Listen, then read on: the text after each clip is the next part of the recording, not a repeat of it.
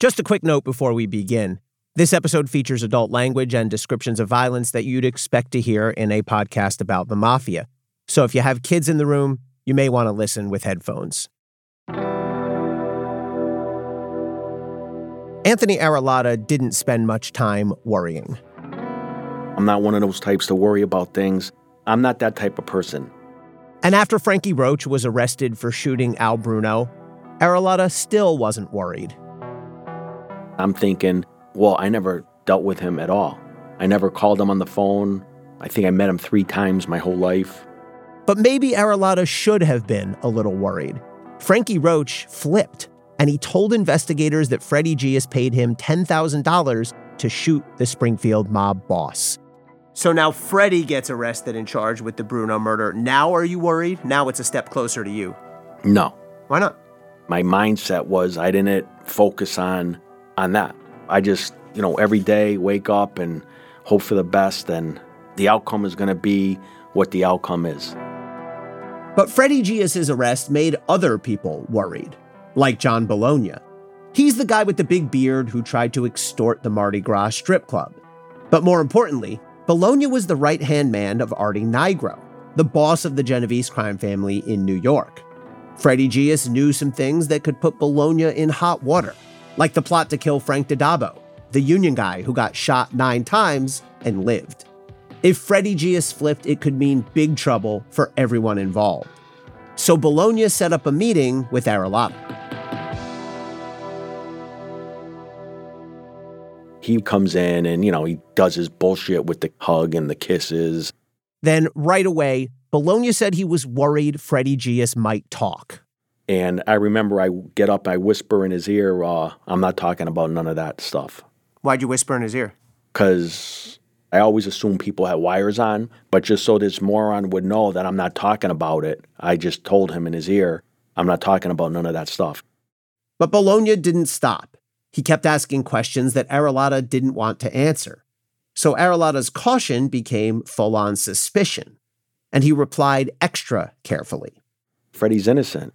Frankie had a beef with Bruno, and the kid killed Bruno. I go, Freddie's innocent. He's going to beat the case. Freddie's innocent. Arillotta repeated that line for the rest of the meeting. Then, a few weeks later, Arillotta got a call from someone who knew John Bologna. He says, Tell him the guy with the beard went into the witness protection program. I go, What? He repeats it. And it didn't hit me at first, but then I'm like, It was John Bologna oh, this guy, he cooperated. And he goes, yeah, he went into the uh, program. The feds came and got him. They packed him up in uh, black SUVs and they took him away. This guy knows about a few things I did that could get me locked up a long time. Right then and there, I was like, boom. It was like my the, the world was over. Now, Anthony Arillotta was worried.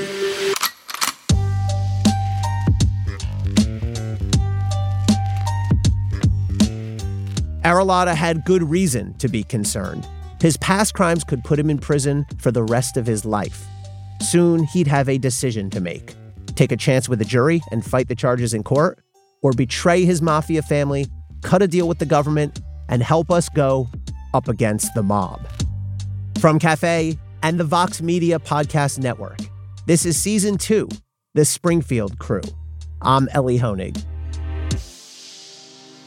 Episode four They're Gonna Want Bodies.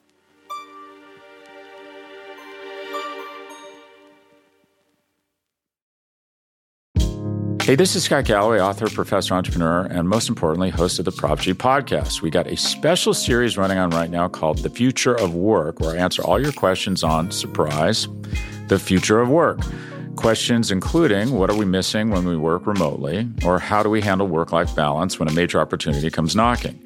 From the provocative to the technical, we're offering insights you won't want to miss. So tune in to the future of work, a Prop G Pod special sponsored by Canva. You can find it on the Prop G Pod wherever you get your podcasts.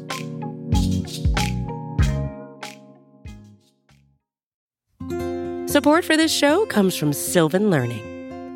When children love learning, they can tackle any challenge life throws at them. Sylvan's Insight Assessment can help you determine if your child is ready for what's ahead. It can also identify gaps in learning and point out areas that could be of concern for your child so they can tackle what's to come. And right now, it's the best price of the year at $29. Go to sylvan29.com to learn more and get your child's assessment for only $29. That's S Y L V A N 29.com. As a former organized crime prosecutor, let me tell you, the value of a cooperating witness lies in how many bigger fish they help us catch and how far up the mafia's chain of command they enable us to go. By all measures, Frankie Roach was a valuable cooperating witness. He got prosecutors to Freddie Geas. He told them Arillotta was involved. But something else Roach said made investigators think the murder conspiracy went all the way to the top. Roach said that the order to shoot Al Bruno came from someone in New York.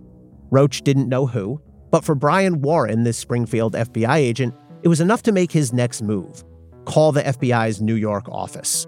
There's a whole Genovese crime squad in, of the FBI in New York. And there was pretty much an understanding that when you start hitting made members of the Genovese crime family, obviously we'd be looking for their assistance. Warren wanted to know about one particular New York mobster, John Bologna. Warren knew that Bologna spent many weekends in Springfield before Al Bruno's murder, so he thought Bologna might have been involved. The New York FBI told Warren they also had an eye on Bologna and were in the process of building a case against him for racketeering and extortion. This is when my office, the U.S. Attorney's Office for the Southern District of New York, got involved.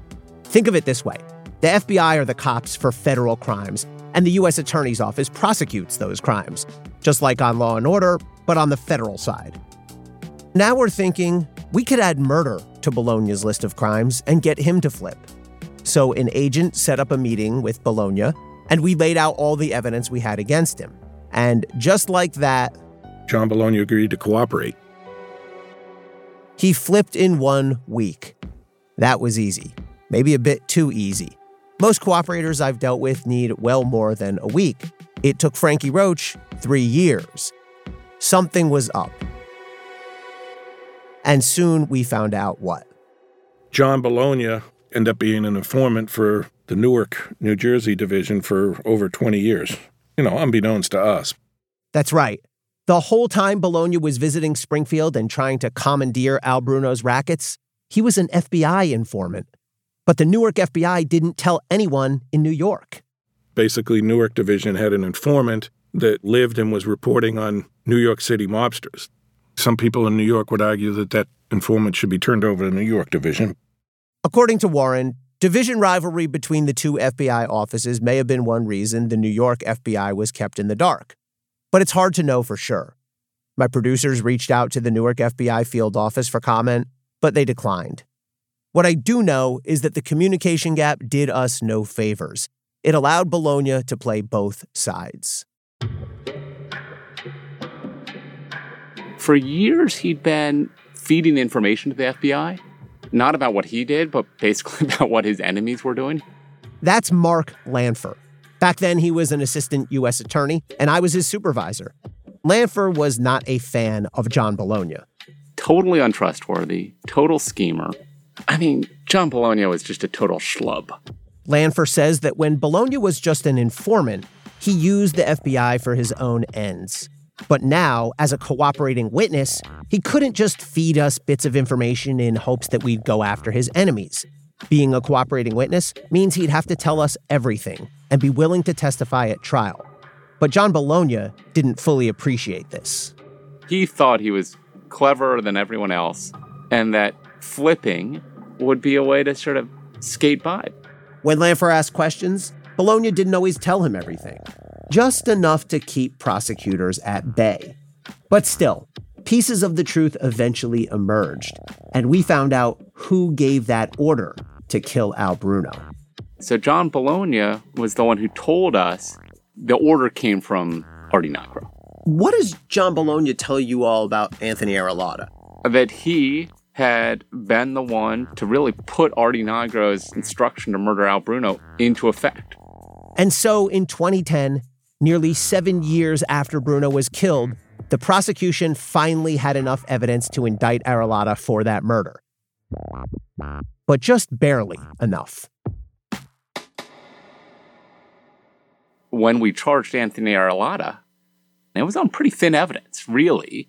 1 to 10 on the SDNY scale of how confident you are in those charges, as is. Confidence in terms of guilt, I would say 10. Provability. Provability, three. okay. Why the difference? John Bologna.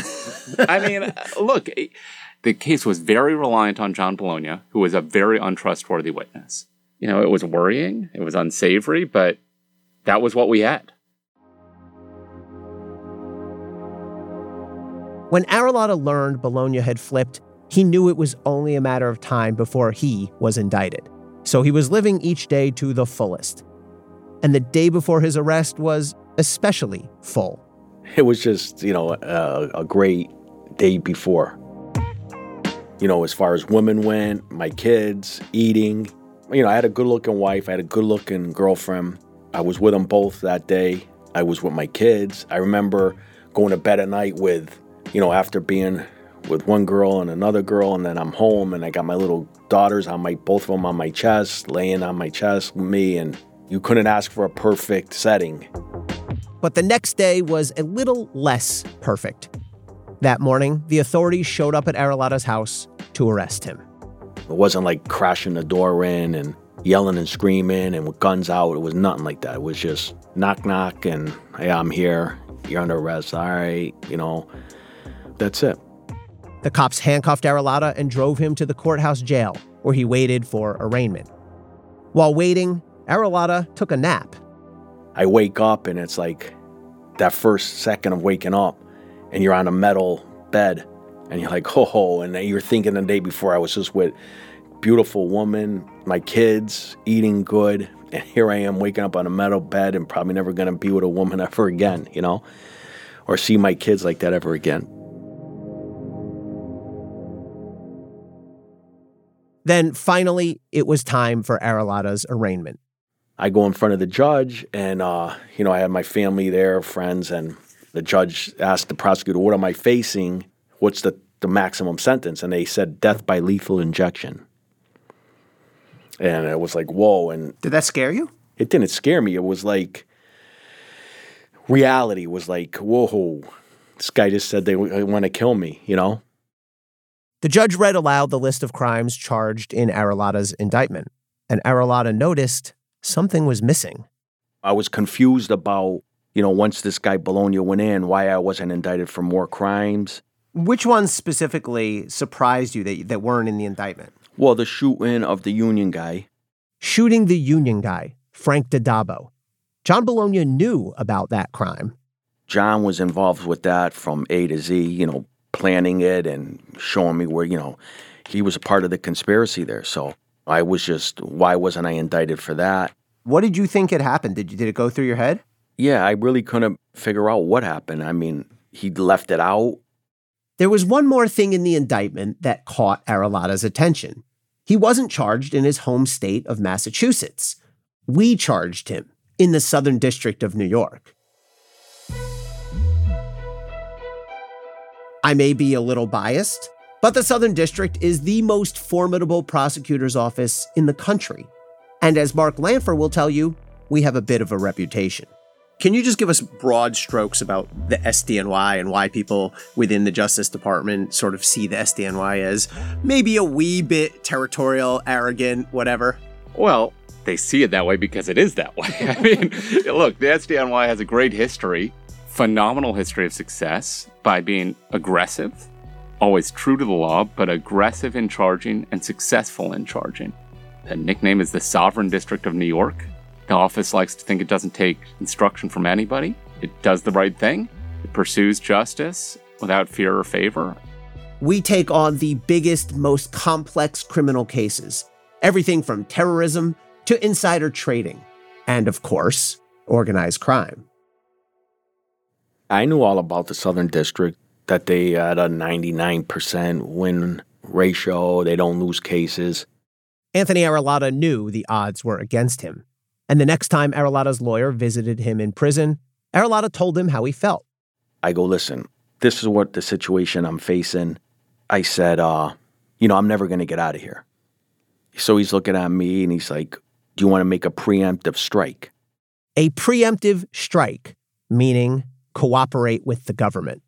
He was saying things like, uh, you know, you got a hard decision. It's a decision you got to think about. Nobody's going to love your kids more than you do. No one's going to take care of your kids and your family more than you will. And he goes, It's not an easy decision, you know, living the life you lived, but uh, that's the decision that you got to think about.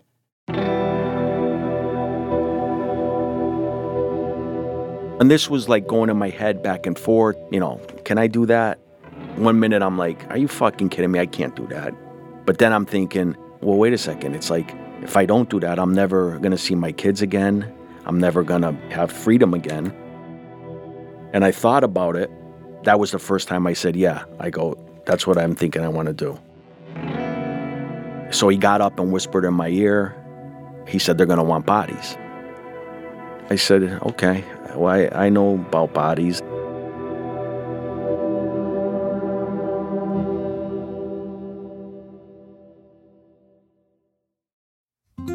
Support for this show comes from Sylvan Learning. As a parent, you want your child to have every opportunity, but giving them the tools they need to tackle every challenge, that takes a team. Now more than ever, educational support tailored exactly to what your child needs can make all the difference. That's why parents have trusted Sylvan Learning for 45 years as the ultimate teammate in their child's educational journey, instilling in them a love for learning and a passion for reaching the next level.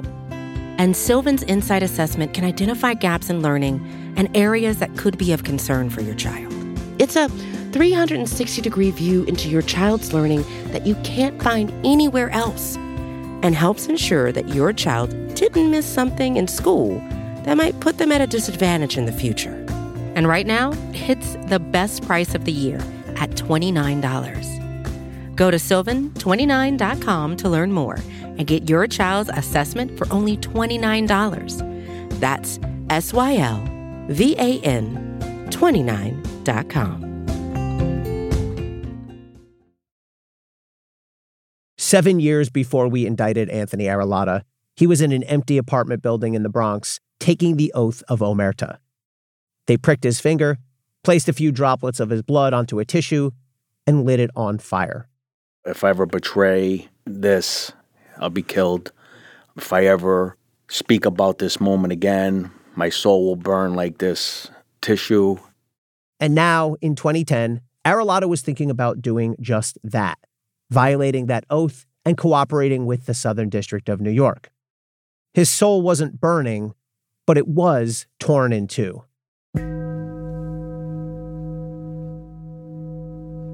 Weird feeling. I mean, there's times where you want to, you know, you wish you were dead. And then there's times you were like, fuck this. You're happy. You're to, I'm to move to Florida when I get out and start a new life. Fuck that. But then there's times you wish you fucking had a gun so you could put a bullet in it, your head. So it's like mixed. It goes back and forth, you know?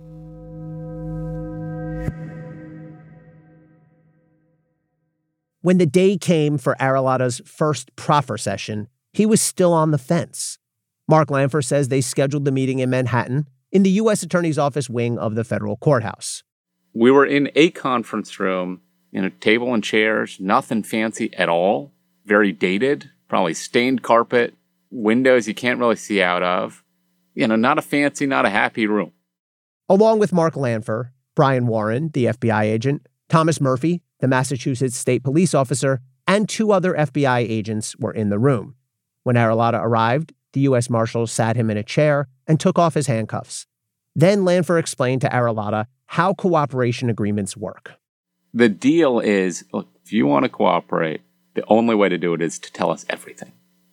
No lies, 100% the truth. Got to tell us everything about the charged crimes and everything about what we haven't charged. And I'm like, wow, I'm like, uh, am I really going to do this and this and that? And I asked him, I go, could you give me some time? At that point, everyone walked out of the room and left Arillotta alone with his lawyer. Arillotta wanted reassurance that he was doing the right thing. So he took the phone and made a few calls. First, he called his wife. And she was still saying, I want you to do it. Next, he called his girlfriend. I called up my girl. My girl says, Wherever you go, I'm going to come with you. And whatever happens, she was by my side 100%. And then Arillotta made one more phone call. So then I actually called up some guys that owe me money. Because, you know, when I did get locked up, the money right away, this fucking weasel bastard, the money stopped coming in. So then I'm calling up them. I go, Where the fuck is the money? At that point, Mark Lanpher came back into the conference room. And then Mark actually told me, he says, Hey, you know, the money, you can't be collecting money no more. but despite the reassurance from his wife and his girlfriend, Arillotta still wasn't ready to commit. I told my lawyer, I don't think, I don't know if I can do this. Everyone in the room was on the edge of their seats. If Arillotta flipped, the case was about to get a whole lot stronger. If he didn't, we were stuck with using John Bologna as our star witness. This was like really intense. The tension in the room, I mean, you could cut it with a knife. Then finally, Mark Lanpher was tired of waiting. Mark asked me, So what are you going to do? And then Arillotta thought about why he was in that predicament in the first place. Not about the crimes he committed, but about the person who spilled the beans, John Bologna. I wanted to abuse him because I hated him. So I said, you know, I know you got your uh, prized informant. You guys all love him, and you know, but, but that piece of shit is the reason why all this shit happened in our area. I'm just, I'm not, you know, I know that's your guy. I'm not bad mouthing him. I go, I just want you to know he's a treacherous scumbag, low life. But forget about that. I know he's your guy. I'm not saying anything like that. But if he's your guy, and you guys, you know, love him so much and all this, how come I'm not indicted for uh, shooting the union guy? I remember being in that room and I remember Anthony saying, now, you know, there's another shooting. I don't know why I'm not charged with this. And we're thinking, well, we'll tell you why you're not charged for it because we don't know about it. We don't know about any other shooting. But Lanpher didn't say that out loud. And we played it cool in the room, you know, didn't let up that we didn't know anything about it. And Mark looked at me and he said, uh, Well, tell us about it. And that's how it started. That's when I pulled the trigger and I said, There's no turning back. By admitting to a crime the feds didn't already know about, Arillotta had crossed the Rubicon. There was no going back. He told us everything. How Artie Nigro, the Genovese boss, asked him to kill Frank DiDabbo, the union guy. How his friends, Freddie and Ty Geas, agreed to help.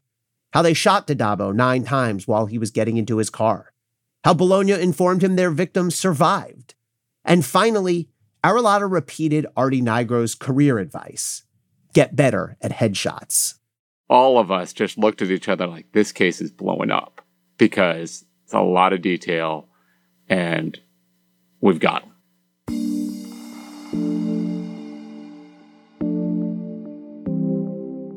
Arillotta got his revenge on John Bologna.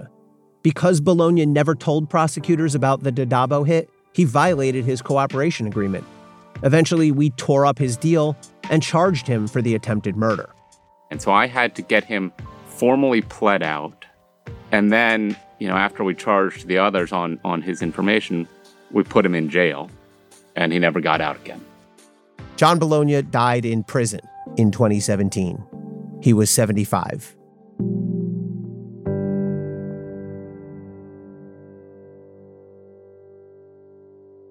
Back in the proffer session, Mark Lanpher wasn't finished asking Arillotta questions. He still wanted to know why Al Bruno was murdered. It was clear that Artie Nigro and his right hand man, John Bologna, wanted to take over Bruno's rackets, so they needed Bruno out of the way. But why kill him? The most we've ever seen was a guy get taken down, you know, broken, as, as you say, and they demote him. So him getting killed was never a thought. It was never talked about. It was never mentioned. A demotion.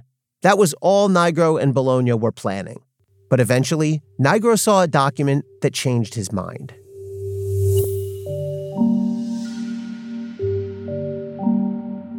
The document's origin story began in 2002, almost two years before Al Bruno was murdered.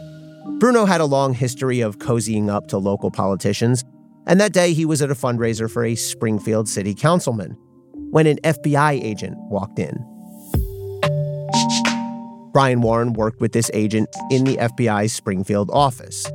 Al Bruno, his personality was engaging. So throughout the years, he on occasion would speak with agents and, you know, small talk. The FBI agent struck up a conversation with Bruno, and they chatted for nearly an hour. At one point, Bruno mentioned another made member of the Springfield crew named Emilio Fusco. Al Bruno made reference that he was upset that Emilio Fusco was made while he was in prison. According to the FBI agent, Bruno told him, They shouldn't have done this while I was away. Fusco is a hothead. He's too young and needs to learn how to respect people. After the fundraiser, the FBI agent typed up a report of their conversation and added it to the FBI's records. But that report didn't stay in a filing cabinet for long. Fast forward to 2003. Emilio Fusco found himself in some legal trouble. We had a very good case put together with the Mass State Police on Emilio Fusco for RICO and gambling and extortion. Fusco was found guilty. And like in all criminal cases, before sentencing, the judge received a pre sentencing report that laid out all the factors that should be considered when deciding Fusco's prison sentence. In the pre sentence report, there was literally one sentence in there in, in which it states that an FBI agent would testify. Al Bruno confirmed that Fusco had been made, end quote. The thing about pre sentencing reports is they're not confidential. The defendant gets to read them. And when Fusco read what Al Bruno had told the FBI, Fusco was furious. So he called up Arillotta. What I remember is Emilio Fusco telling me he needs to see me right away. It's very important. He was all rattled and angry. Later on, Arillotta met up with Fusco at a Friendly's restaurant. Fusco handed the report to Arillotta. He shows me the paper, and I was like, wow, that, that's not good. He made a bad move by talking to the FBI agent. Next, they showed the document to John Bologna. John was in his glory. This paper it was like a beautiful gift that he just received. You know, before it was just break them and take them down, but now John was going to look to get Bruno killed, and Artie was going to have no choice. So Bologna told Artie Nigro about the document, and Nigro decided to act. He called a meeting of the Genovese crime family's governing council, and the three members met at a restaurant. They passed around the document, read it for themselves, and discussed what they should do. In the mob world, there is no greater sin than speaking to law enforcement. It's a violation of the oath of Omerta. So the council decided that Al Bruno had to go. So Artie calls me down, I meet with him, and basically what he was telling me is get my guys and my crew to kill, you know, help them plan it, help them set it up or whatever, but don't get your hands dirty, don't get involved directly. Do you talk to him about which guys of yours should help? Is there any understanding who that's going to be? I think he made reference, you know, use the brothers. When Arillotta arrived back in Springfield, he told Freddie and Ty Geas their new orders. Turns out, Freddie Geas knew the perfect guy for the job, someone he became friends with during his last stay in state prison. That's how Frankie Roach ended up getting involved. So Freddie considered him like a crash dummy. What does that mean? You know, put him to go do something crazy, let him do it. So one night, Freddie Geas met Roach in the Basketball Hall of Fame parking lot and offered him $10,000 to kill Al Bruno. Roach agreed.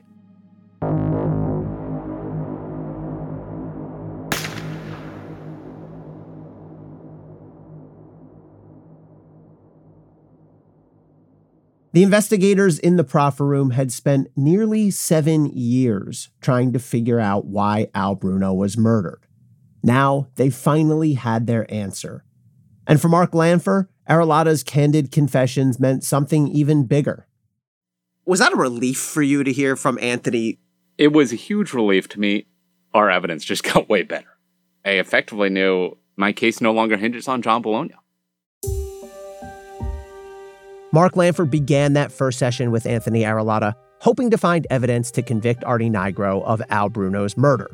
But by the end, Lanpher had a shot at convicting Nigro of one more felony the attempted murder of Frank DiDabbo.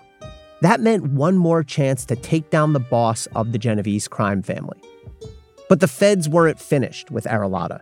They wanted to know about another murder, too. In November 2003, about three weeks before Al Bruno was shot, a police informant in Springfield disappeared. Officer Thomas Murphy remembers when he found out. The tip came from an anonymous caller. And the caller just goes, Gary Westerman's missing. Here's who did it. Arillotta and the two Geases. Click. Hangs up the phone.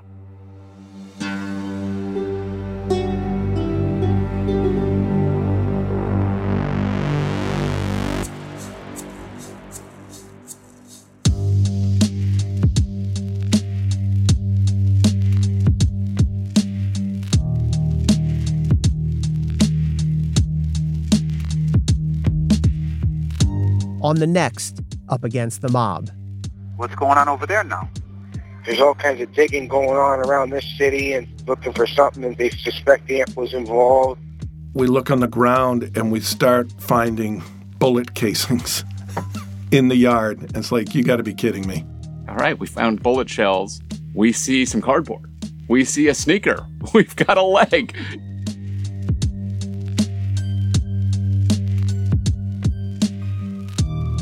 For more wild stories about the Springfield Mafia and the inside scoop on how prosecutors go up against the mob, become a member of Cafe Insider.